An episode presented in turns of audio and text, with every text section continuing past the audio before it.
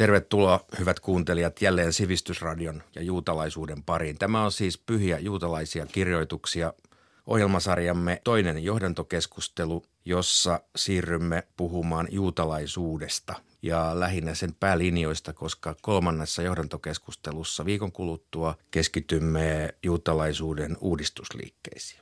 Paikalla ovat jo viime kerralla esittelemämme asiantuntijat, jotka tulevat näinä seuraavina kuukausina teitä tukemaan näissä asioissa. Paikalla ovat siis emeritusprofessori Tapani Harviainen, ylirabbiini Simon Leifson ja filosofian tohtori, yliopistolehtori Riikka Tuori. Terve taas. Terve. Terve. Niin, juutalaisuus. Siinäpä pikku pähkinä määriteltäväksi. Ehkä tässä on se päävaikeus siinä kohtaa, että kun nyt yhtiötoista yleisesti tiedetään juutalaisuudesta koulujen perusteella, niin kuitenkin lähinnä ne tiedot liittyy silloin raamatun vanhan testamentin aikaan. Ja minä luulen, että on hyvin yleinen kuvitelma sillä tavalla, että nykyjuutalaisuus olisi kovinkin sama asia kuin se, mitä raamatussa kuvataan ja kerrotaan.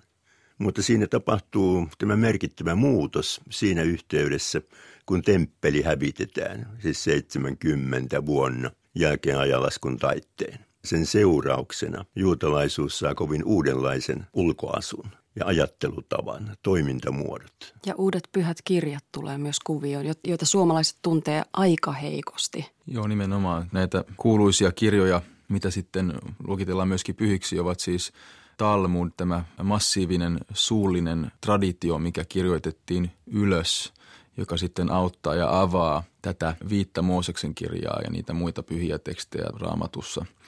Ja tämä on niin kuin lähinnä se rabbiininen juutalaisuus, joka sitten temppelin tuhoutumisen jälkeen alkoi kukoistaa vahvemmin ja, ja näyttämään suuntaa nyt kun jäsennette tämän näin selkeästi tähän taitekohtaan, siis noin vuoteen 70 jälkeen ajalaskun taitteen, jolloin temppeli tuhoutui, on siis ilmeisesti syytä määritellä kaksi juutalaisuutta.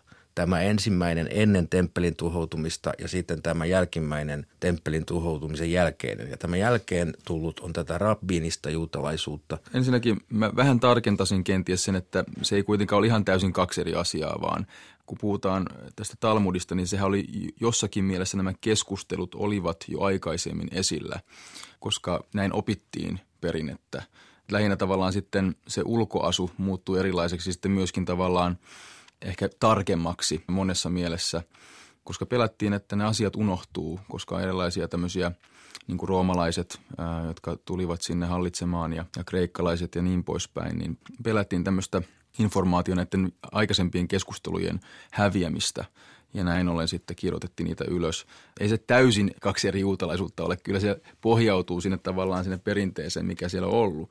Koska niin kuin sanotaan, että Toorassa sanotaan näin, että viidessä Mooseksen sanotaan näin, että jos sinä rikot sabattia, niin sinut tapetaan.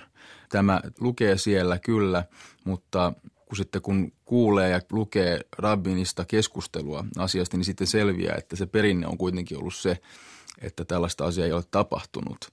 Ja se on lähinnä, niin kuin, että pitäisi ymmärtää se, että se on niin kuin pelote niin sanotusti, että sinun pitäisi kuolla, mutta eihän sinua voi siitä syystä niin kuin tappaa, koska se tehdään niin vaikeaksi se, että pitää olla todistajia, pitää olla sitä ja tätä ja näin.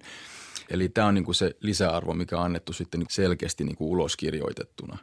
Ilmeisesti on niin, että tämä rabbiininen juutalaisuus on saanut nimensä rabbeista, siis siitä, että rappit tulivat papiston tilalle, jotka olivat ennen temppelin tuhoutumista hoitaneet uhraukset siellä varhaisemmalla aikakaudella. Kyllä. Eikö näin ole? Eli maallikkoliike voitti, tai jäi henkiin, ei voitto ehkä huono sana tässä yhteydessä. Valtava katastrofi tapahtuu ja se juutalaisuus oli ennen temppelin tuhoutumista jo jakautunut moniin eri ryhmiin. Uudesta testamentista muistetaan saddukealaiset ja farisealaiset ja myös selotit eli kiivailijat. Ja kun temppeli tuhoutuu, niin moni näistä ryhmistä jää siis historian hämäriin ja voittajaksi, anteeksi jälleen kerran sanoin voittajiksi, mutta kuitenkin tällaiseksi historian näkökulmasta voittajiksi, koska oikeastaan vain heistä meillä onkin eniten tietoa, koska heidän kirjalliset lähteensä jäävät elämään todennäköisesti tutkimuksen näkökulmasta juutalaisuudessa oli temppelinkin tuhoutumisen jälkeen vielä vuosisatojen ajan muitakin vaihtoehtoja. Kaikki eivät totelleet rabbeja. Siellä oli muitakin ajatuksia siitä, että miten juutalaisuus voisi jatkua, joista tänä päivänä meillä on karaittiset juutalaiset yhä olemassa, joita itsekin olen tutkinut omassa tutkimuksessani. Miten nämä kadonneet koulukunnat, saddeukset ja muut poikkesivat näistä rabbien tai fariseusten ajattelutavoista? Saddukeuksista voisi sanoa sillä tavalla, että he olivat nimenomaan papiston ympärille ryhmittynyt puolue, joka oli tietyllä tavalla roomalaismyönteinen ja aristokraattinen. Elitistinen. Elitistinen, elitistinen oikein hyvä sana tähän kohtaan. Ja siinä katsottiin, että he hoitelee koko juutalaisuuden asiat koko kansan puolesta. Ja siihen ei kansan tarvitse paljoakaan puuttua, kun hän tekee niin kuin opettajat opettaa. Mutta tämä fariseusten ajatus vastakohtana saddukeuksille oli se, että koko juutalaisen kansan täytyy osallistua Jumalan palvelemiseen ja Jumalan käskyjen toteuttamiseen. Oliko se myös vastaliike tälle elitismille jollain lailla? Selvästikin joo. Vaikka fariselaisuuskin on osittain elitistinen liike siinä mielessä, että ei kaikissa käänteissä niin sanottua maarahvasta kovinkaan paljon kunnioiteta mutta toivotaan, että ne pystyisi kehittymään, ne rahvan yksilötkin. Joo, kyllä jos heillä on aikaa pohtia näitä lakisäädöksiä näinkin yksityiskohtaisesti, kyllä iso osa heistä varmaan kuului, siis näistä rabbeista kuului tällaiseen ylempään kansanosaan. Ja myös käytiin välillä siellä, kuten kuullaan myöhemmin, Afroditten kylpylässä kylpemässä, että oli tällaisenkin toimintaan aikaa. Että, että siinä mielessä rabbit myös edustaa tällaista aikansa sivistyneistöä josta muodostuu uusi johtava luokka. Kyllä. Vaikka rabbitkin joutuu miettimään kovasti, että millä tavalla käskyjen tutkisteleminen ja elannon hankkiminen yhdistetään toisiinsa. Kyllä. Tämä niin kuin näkyy hyvin tämä tavallaan niin kuin farissealaisten mentaliteetti siinä tulee esille, koska kun lähdetään niin kuin siitä, että Mooses sai siinä vuorella niin nämä kymmenen käskyä ja kaikki muut, niin nyt tavallaan Talmudissa on semmoinen traktaattikirja, jossa sitten keskustellaan siitä, että miten tämä niin kuin Siinain vuoren tapahtuma siirretään Jerusalemiin ja siellä tulee olemaan temppeli.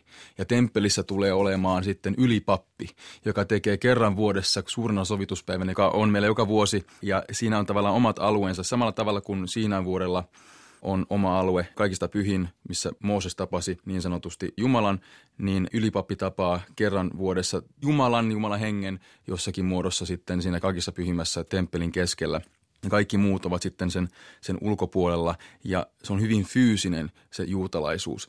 Se on niin kuin tavallaan uudelleen elämistä hyvin fyysisesti. Ylipappi uhraa sonnin ja uhraa sitten tota myöskin vuohen ja, ja näin ollen tällä ylipapin toiminnalla, niin kuin Mooseksenkin toiminnalla siinä vuodella, niin, niin tavallaan saatiin sitten, kansa sai anteeksi. Eli kansa oli sillä tavalla niin kuin – Äh, hyvin passiivisessa osassa siinä, että heidän tarvitsi vain tulla paikalle ja niin kuin olla niin kuin mukana siinä toiminnassa. Mutta sitten farisealaiset tulevat ja sanovat, että nyt ei ole enää temppeliä. Nyt ei ole enää sitä fyysistä kytköstä. Ei ole ylipappi, joka menee sinun puolestasi sinne kaikista pyhimpään ja sanoo Jumalan nimen kerran vuodessa, vaan, vaan nyt sinun täytyy myöskin itse juutalaisena olla autenttinen, olla todellinen omien uskomustesi kanssa ja tehdä ne käskyt, mitä Jumala on sinulle antanut, koska vain näin ilman temppeliä me pystymme pitämään kiinni niistä asioista. Se on lähinnä se ero, että se fyysinen tavallaan helppous katosi, se tuntuva realiteetti, mikä siellä oli, katosi ja piti tavallaan ottaa kirjat ja hyvin yksityiskohtaiset tavat mukaan tähän hommaan, jotta me pysytään vielä mukana näissä perinteissä. Ehkä tässä niin kuin mä näkisin on se iso niin kuin ero ja mihin suuntaan sitten mentiin. Ja sitten tietenkin toinen kohta sitten myöhemmin historiassa, jolloin taas tuli tämmöinen tietynlainen jakauma taas, niin oli sitten tämä Haskalaa, eli valaistuminen Ranskassa, joka sitten teki sen, että tuli vielä ortodoksisempia, vielä enemmän farissealaistyyppisiä suuntauksia sen takia, koska pelättiin sitä maalistumista. Eli tavallaan niin kuin elettiin jollakin tavalla, tietyllä tavalla uudenlainen tilanne myöhemmin historiassa sitten diasporassa. Korjataan vähän fariseusten mainetta – minä luulen, että edelleenkin muistetaan fariseukset ikään kuin tämmöisinä ulkokultaisina teeskentelijöinä, mikä heijastuu tietysti Uuden testamentin näkemyksistä, jossa suurin piirtein esitetään asiat. Jeesus sanoi näin, mutta fariseukset vastasivat hänelle. Ja tämmöisenä vastakohta-asetelmana. Ja kuitenkin perästäpäin ajatellen nimenomaan fariseukset ja Jeesus oli suurin piirtein samalla linjalla, miettimässä millä tavalla Jumalan käskyt tosiasiassa pitäisi toteuttaa. Et siinä oli eräänlainen ikään kuin sisäinen kilpailu. Mutta fariseukset, eh, tämä nimi tarkoittaa siis niin kuin erottautuneet, perushim, tarkoittaa niitä, jotka pyrki pyhyyden asianajajina erottautumaan tavallisesta kansasta, jotka eivät välittäneet näistä pyhyyssäännöistä. Ja siinä mielessä heillä oli hyvin vankka pyrkimys erityisesti syvemmin ottaa huomioon uskonto ja sen vaatimat menettelytavat ja Jumalan tahto, joka oli se kaikkein tärkein asia, Jumalan tahdon toteuttaminen. Se on hirveän lujassa se käsitys siitä, että farisealaiset on jotenkin todella ulkokultaiset. Kerran kävelin kadulla ja kuulin, kun mies puhui puhelimeen ja hän oli ilmeisesti käsitteli jotain uskonnollista asiaa ja puhui siitä, kuinka fariseusten sydän on täysin ulkokultainen. Ja minä siinä kauheasti säälin farisealaisia siinä kuunnellessani ja kävellessäni ja mietin Hilleliä ja Shammaita ja Hilleliä, joka itse asiassa oli varhainen fariseus. Ja häneltä hän tulee tämä rakkauden kultainen käsky myöskin, joka on tuttu kristillisestä traditiosta myös. Eli ei ole kyse siitä, että oltaisiin, tai kristin uskon kautta on elänyt vahva ajatus siitä, että juutalaiset ovat legalisteja, ovat kiinni siinä laissa, ei ole mitään armoa, ei ole mitään tällaista ikään kuin joustaa. Päinvastoin. Tämä erottautumispyrkimys häiritsee hieman sitä mielikuvaa, joka niin kuin tuntuisi kätevältä ja selkeältä. Siis se, että fariseukset olivat ikään kuin kansan parissa – jakamassa tietoa ja, ja opastamassa ihmisiä, ja kun taas papisto oli elitistinen ja harvalukuinen joukko, niin tässä hieman tämän erottautumisen kautta ne kuitenkin lähenevät jollain lailla toisiaan ja tulee miettineeksi, että mikä lopulta oli sitten papin ja fariseuksen tai rabbin ero. Eikö tällä nimellä toinenkin tulkinta, että se voisi tarkoittaa siis peirus, eli siis tästä raamatun ja lain tulkintaa – eikä pelkästään erottautumista. Että tästä on pohdittu, että mitä se farisialainen todella tarkoittaa. Joo, siinä on monia erilaisia selityksiä mahdollista löytää. Mutta kyllä tämä useimmiten tämä erottautumisen ajatus, siis pyhyyteen erottautumisen Erottaudutaan ajatus. Jumalan kansaksi kokonaisuutena. Juuri, juuri näin, joo. joo. Mutta ehkä kannattaisi ottaa esille tämmöinen seikka, että on paljon mietitty, että mikä on se linkki, joka on raamatun ajan juutalaisuuden ja rabbiinisen juutalaisuuden välillä – ja minusta on aika hyvin tällä tavalla poimittu kolme asiaa, jotka on aina olleet juutalaisuudelle tärkeitä sekä raamatun ajalla että myöhemmin. Ja voi hyvin sanoa, että edelleenkin. Ensinnäkin siis usko yhteen Jumalaan, joka on kaikkeuden luoja ja hyvä johdattaja, ja jonka tahto on ihmisten yläpuolella. Ja toisekseen usko Jumalan ilmoitukseen, joka on annettu Jumalan yksipuolisesti omakseen valitsemalle Israelin kansalle – Mooseksen välityksellä Siinain vuorella Tooran eli opetuksen muodossa. Toinen asia, joka kulkee halki juutalaisuuden historiaan. Ja kolmas on tuo äskeisen asian kääntöpuoli, usko Israeliin eli juutalaisiin kansana, jonka tulee elää totellen Jumalan ilmoitusta, eli Tooraa eli juutalaista lakia. Näiden tulkinta on sitten ollut erilainen, mutta kolme tämmöistä perusajatusta – jotka yhdistää sekä varhaisimman menneisyyden että aivan tämän päivänkin. Ja aivan jos miettii tätä luentasarjan ihan tulevaisuutta, niin siellä löytyy nämä keskiaikaiset Maimonideen 13 uskon periaatetta, josta nämä kaikki myöskin löytyy pähkinänkuoressa. Palataan kuitenkin hieman tähän papin ja, ja rabbin kysymykseen, koska meillä on täällä paikan päällä rappi. Simon, kerro, miten sinä näet näiden tehtävien ja, ja tämän ominaislaadun eron?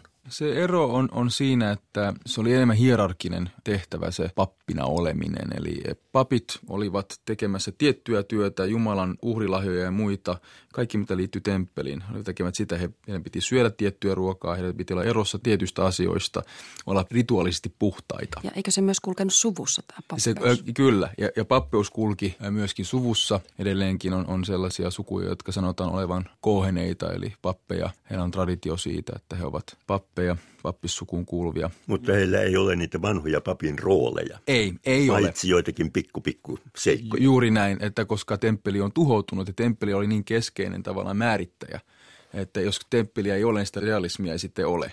Että sitä tavallaan kohen eli papin tehtävää ei pystytä tekemään sillä tavalla niin kuin se pitäisi idealisti tehdä. Ja... Entä sitten rabbi ikään kuin toimii omilla ansioillaan, eli omilla akateemisilla kyvyillään pääsee eteenpäin yhteisössä?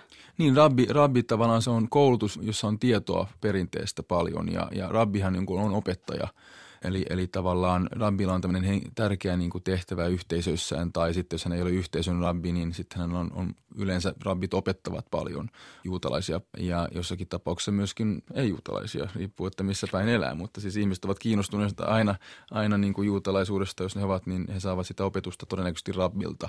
Se on tietoon perustuva, se on koulutus. Siis, ja tavallaan rabbin statuksen sai aikoinaan sillä, että rabbi asetti kädet päälle. Smichaa, sitä kutsutaan smichaaksi, eli asetti kätensä sen oppilaan päälle ja teki hänestä rabbin. Tämä täytyy olla tämmöinen hyväksytty sen yhteisön piirissä aikoinaan. Ja esimerkiksi Josef Karo, meillä oli temppelin tuhoutumisen jälkeen, me oli iso, iso aika, pitkä aika, jossa ei ollut mitään tämmöistä oikeaa smihaata, jossa tavallaan joku laittoi kädet päälle, mutta Josef Karo oli yksi näistä, joka sai tämän tittelin. Ja silloin se oli niin kuin myöskin hyväksytty se asia.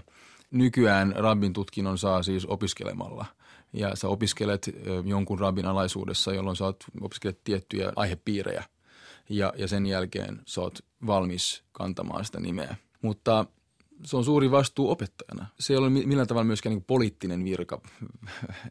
Et se, on, se on hyvin tämmöinen, niin kuin, se voi olla poliittinen virka. Esimerkiksi Chief Rabbi of the Commonwealth, Englannin päärabbi, niin voi olla sellaista valtaakin, että on niin kuin mukana politiikassa, mutta ensisijaisesti se on opettaja.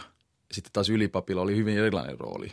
Se ei ollut opettajan rooli, vaan se oli palvelija, Jumalan palvelijan rooli konkreettisesti. Ja opettajan roolihan näkyy myös siinä, että juutalainen seurakunta ei tarvitse varsinaisesti rabbia. On mukavaa, jos on rabbi eli opettaja joukossa, mutta seurakunnan, juutalaisen seurakunnan toiminta ei edellytä rabbin mukanaoloa. Ja tätä yleensä ei tiedetä. Tätä onkin mielenkiintoista jatkaa. Siis entäpä sitten, onko sinulla rabbina joitakin tehtäviä teidän uskonnollisten käytäntöjen, siis rituaaleissa, esimerkiksi hautaamisessa, avioliitossa, siis Jumalan tot... palveluksissa, näin? Siis se on totta, siis että teoreettisesti rabbia ei tarvita, mutta rabbin läsnäolo helpottaa erittäin paljon seurakunnan toimintaa. Esimerkiksi kääntymiskursseilla rabbihan pystyy istumaan siis tämmöisessä niin sanotussa beddinissä, eli kolmen rabbin joukossa, jotka sitten sitten tuomaroivat niin sanotusti tätä yksilöä, joka haluaa kääntyä juutalaisuuteen. Esimerkiksi tämä on yksi sellainen asia, mikä fasili- tekee helpommaksi tota, seurakunnan toimintaa. Hautaamiset, minä olen se, joka teen muistopuheet. Tähänkin tarvitaan tietenkin tietynlaista tietämystä kuka tahansa voi tietenkin puhua taas kerran. Kuka tahansa voi puhua, mutta olisi ainakin kiva, että tietää, mistä puhuu. Ja sitten on tämmöisiä niin kuin häät ja muut. Kyllä häitäkin, niin tässä taas tulee tämä tapa, niin tämä pohjustus siitä, että ei se välttämätöntä ole, mutta se edesauttaa sitä, että asiat sujuu mammin. Tässä mielessä, jos ajatellaan kristillisiä kirkkoja, niin papin rooli on hyvin erilainen kuin rabbin, jossa tätä myös Juha-Pekka ajoi takaa tässä ikään kuin vertausta, että miten Kyllä. me ymmärtää pappi Suomessa on eri asia kuin rabbi juutalaisessa Ja tämä on yksi hyvä esimerkki siitä erosta ylipapin ja papin virasta ja rabbin virkaan. Tämä on nimenomaan se, mitä me just äsken verbalisoitiin. Selittää sitä asiaa muun muassa. Että se ei ole niin kuin välttämätön. Se on hieno asia, se on hyvä asia, se on, se on, se on, se on niin kuin voiman lähde, mutta se ei välttämättä ole kiveen hakattua. Aivan. Niin voitaisiin sanoa, että juutalainen seurakunta selviää mm. ilman rabbia, mutta selviää paljon paremmin, jos rabbi on mukana joukossa. Niin siis käytännössä Jumalan palveluksen voi toteuttaa, kun läsnä on siis seurakunnan kannalta kymmenen täysi-ikäistä miestä. Vai niin? Ei tarvita rabbia. no niin, palatkaamme tähän fariseusten liikkeeseen, jota Tapanian erässä yhteydessä nimittänyt herätysliikkeeksi – niin miten, ja, ja tavallaan mielessäni on myös se ajatus, jonka Simon sanoi aikaisemmin, että temppelin tuhoutumista, vaikka se olikin taitekohta, sitä ei kuitenkaan taitteena sovi liioitella, koska siellä oli jo olemassa ne traditiot tavallaan kehittymässä, jotka sitten vahvistuivat temppelin tuhoutumisen jälkeen. Mutta nämä konkretiat ja käytännöt kiinnostavat siis esimerkiksi tämä synagoga-asia. Joo, tämä on juuri mielenkiintoinen juttu, että kun perästäpäin katsoen – rabbininen juutalaisuus näyttää melkoisen toisenlaiselta kuin raamatun ajan juutalaisuus. Niin ennen temppelin tuhoa juutalaisuuden sisälle oli kehittynyt semmoiset rakenteet, jotka voi sanoa pelastivat juutalaisuuden temppelin tuhon jälkeisenä aikana. Ja yksi tärkeä seikka oli juuri synagoga-järjestelmän syntyminen.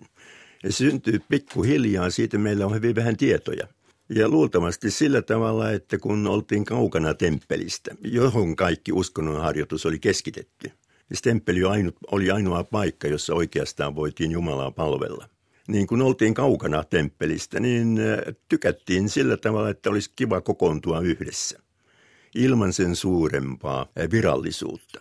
Rukoilla yhdessä, miettiä kirjoituksia yhdessä ja juoda teetä yhdessä. Seurustella yhdessä. Ja tällä tavalla varmaankin nämä synagogat syntyy jossakin Babyloniassa, ehkäpä jo 500-luvulla ennen ajanlaskun taitetta. Varhaisin konkreettinen näyttö on 200-luvulta ennen ajanlaskun taitetta Egyptistä. Siellä on tämmöinen proseuke mainittu dokumenteissa, eli rukoushuone, juutalainen rukoushuone. Ja siis aluksi nämä ei välttämättä ole olleet mitään rakennuksia, vaan todellakin ihmiset on vaan, juutalaiset on vaan kokoontuneet yhteen jossakin. Ja se on ollut se synagoga, eli yhteen kokoontuminen. Ja vasta myöhemmin tulee näitä fyysisiä rakennuksia. Ja tätä voidaan verrata hyvinkin siihen, miten nyt vaikkapa Helsingissä tai Kemissä muslimit toimii. Ei sinne mitään moskeijaa välttämättä rakenneta mahtavana – vaan kokoonnutaan rukoilemaan yhdessä johonkin autotalliin tai jonkun yksityiskodin sivuhuoneeseen. Ne on tapaamispaikkoja. tapaamispaikkoja Ilmeisesti kyllä, synagogatkin joo, ovat joo. syntyneet tällä tavoin. On tarvittu tapaamispaikkoja. Synagogiahan tarkoittaa yhteen kokoontumista. Kreikan kielellä. Kreikkalaisena terminä, joo. Ja Bet Knesset ihan samalla tavalla. Mm-hmm. Näkee sen hellenistisen taustan myös tässä, että tämä, siis juutalaisuus ja kreikkalainen kulttuuri eli hyvin vahvasti yhteiseloa. Ja näissä synagogissa voitiin sitten ruveta harjoittamaan Jumalan palvelusta temppelin hävityksen jälkeen paljon laajemmassa mitassa. Ja näin voidaan sanoa, että juuri synagogiin sitten Jumalan palvelus keskittyy rukousten, kirjoitusten lukemisen ja selittämisen ja yhdessäolon muodossa. Ja niistä tulee yksi tämmöinen juutalaisuuden pelastusrengas. Ja sitten niin kuin Uusi testamenttikin osoittaa, rabbejahan oli jo ensimmäisellä vuosisadalla jälkeen ajanlaskun taitteen ennen temppelihävitystä. Ja nämä rabbit tai oppineet toimii synagogissa ja opettavat siellä. Ja heistä tulee sitten pikkuhiljaa juuri tämä kansanjohtajaluokka, kun temppelihävitys tekee loppun saddukeuksista ja papeista.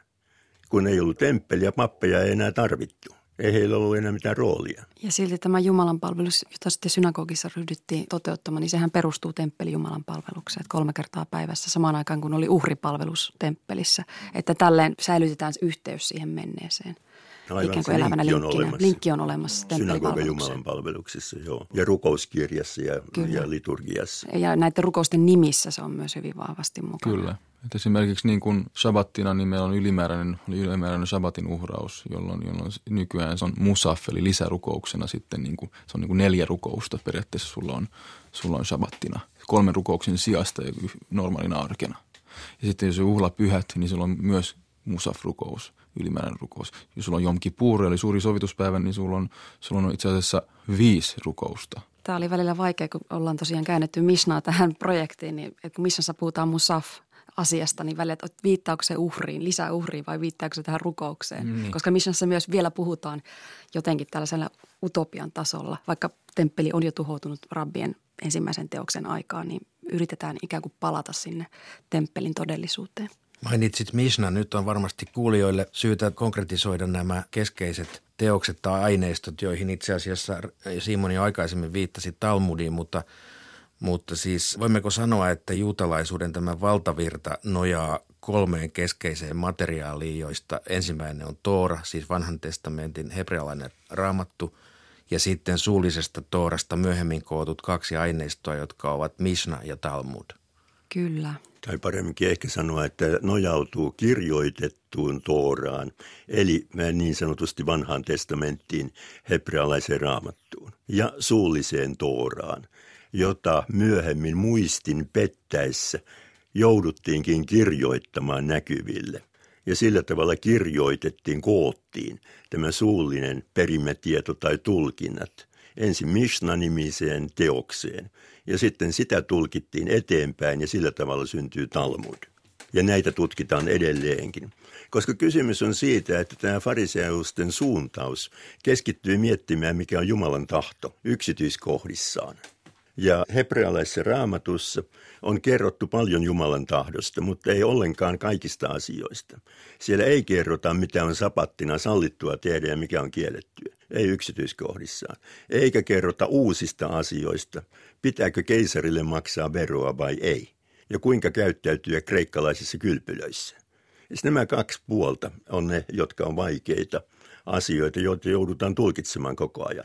Aikaisemman säädöstön yksityiskohtien pohtiminen ja tulkinta ja uusiin ajan mukana tuleviin ongelmiin reagoiminen. Ja meidän ohjelmasarjamme tulee keskittymään siis näihin aineistoihin, eikö niin? Koska me menemme tätä juutalaisuuden valtavirtaa pitkin.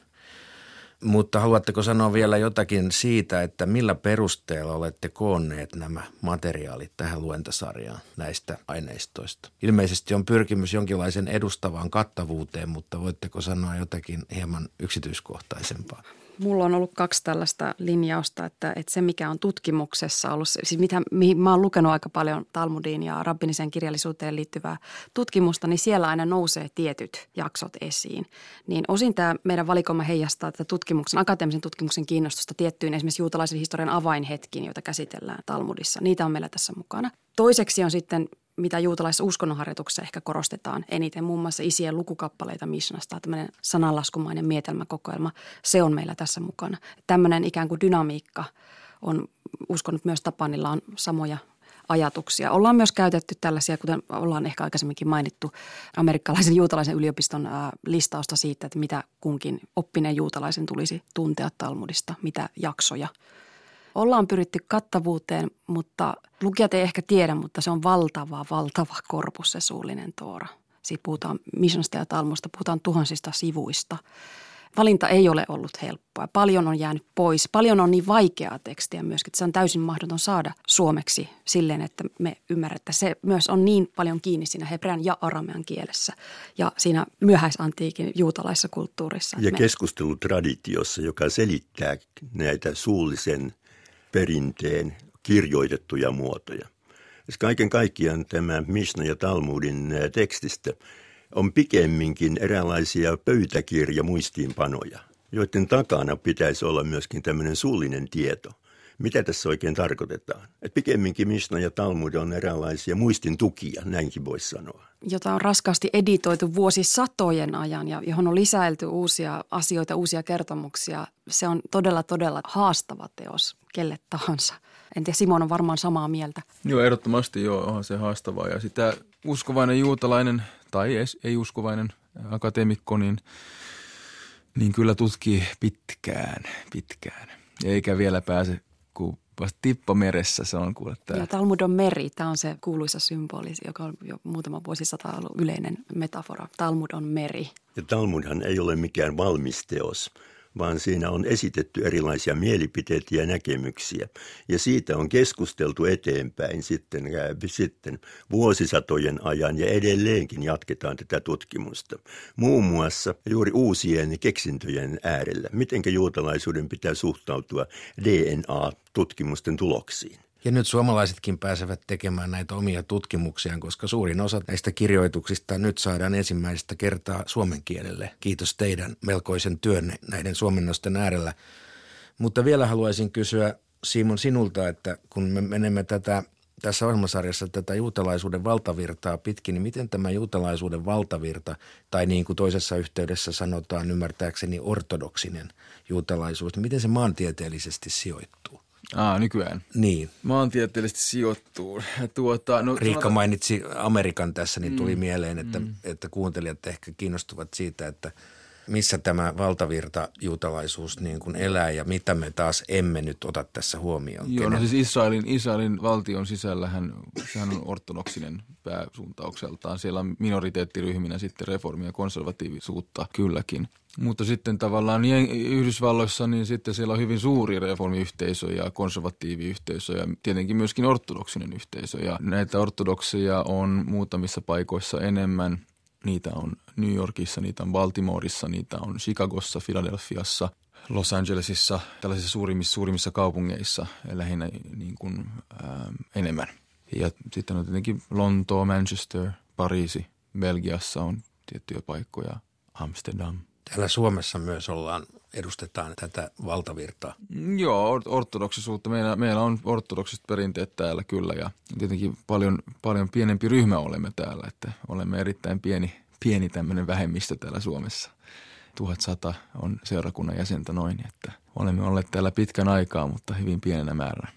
No niin, reformisteista ja muista uudistajista sitten ensi kerralla. Tervetuloa silloin jälleen seuraamme. Kuulemiin.